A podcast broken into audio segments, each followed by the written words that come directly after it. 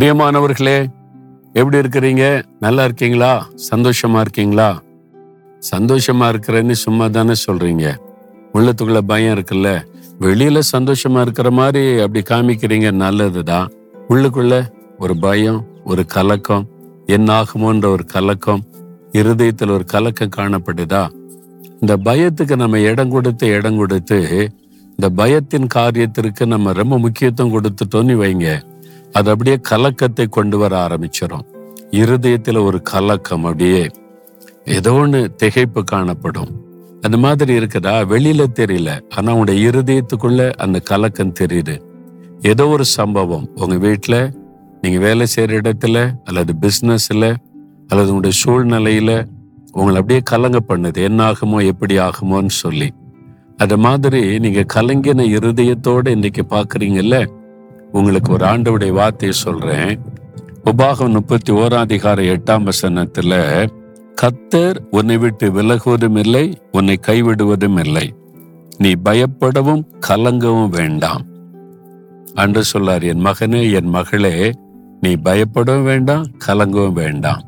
நான் உன்னை விட்டு விலக மாட்டேனே நான் உன்னை கைவிட மாட்டேனே. இல்லை நான் ஒழுங்கா ஜெபம் பண்ணல நான் பைபிள் வாசிக்கல. நான் வந்து இப்போ நிறைய பிஸ்னஸ் பிஸி இதில் ஆயிட்டேன் அதனால நீங்க என்னை கைவிட்டிருப்பீங்கல்ல? நீ என்னை விட்டு விலக்குனாலும் நான் இப்படி உன்னை கைவிடுவேன். நீ ஒரு நாள் ஜெபிக்காட்டா நான் உன்னை கைவிட்டுட்டு போயிடுவேனா? நீ ஒரு நாள் வேற வாசிக்காட்டா நான் உன்னை மறந்துட்டு கைவிட்டுட்டு போயிடுவேனா? நான் என்ன மனுஷனா? நீ சரியில்லை உன்னை விட்டுட்டு போறேன்னு சொல்றதுக்கு உன் பலவீனம்னு சோர்ந்து போயிட்ட. உனக்கு தெரியுதில்ல தப்பு பண்ணிட்டோன்னே இன்னைக்கு வாசி இன்னைக்கு ஜோம் பண்ணு இனிமே ஜோம் பண்ண ஆரம்பி இனிமே வேற வாசிக்கிட்டு ஒழுங்கா இருக்க ஆரம்பி நான் உன்னை விட்டு விலகவும் மாட்டேன் கைவிடவும் மாட்டேன். ஏதோ ஒரு சின்ன தப்பு பண்ணிட்டேன்றக்காக நான் உன்னை விட்டு விலகி போயிடுவேனா ஏன் உன் இருதயம் கலங்குது? அப்ப இருதயம் கலங்குதுன்னா உனக்குள்ள ஏதோ தப்பு இருக்குன்னு தெரியுது இல்ல சரிப்படுத்திக்க. நான் உன்னை தூர்வா தள்ளிட போறேன். உரையை என்னை மன்னிச்சிருங்க. நான் என்னை சரிப்படுத்தி கொள்றேன். இந்த பயம் கலக்கத்தின் விடுதலை கொடுங்க. சொல்லிரு. நான் உனக்கு வாக்கு கொடுக்கறேன்ல. உன்னை விட்டு விலகவும் மாட்டேன் உன்னை கைவிடவும் மாட்டேன். ஆண்டவர் பாருங்க எழுபத்தி ரெண்டாம் வருஷம் கிருபையா என்னை ரட்சித்தார்.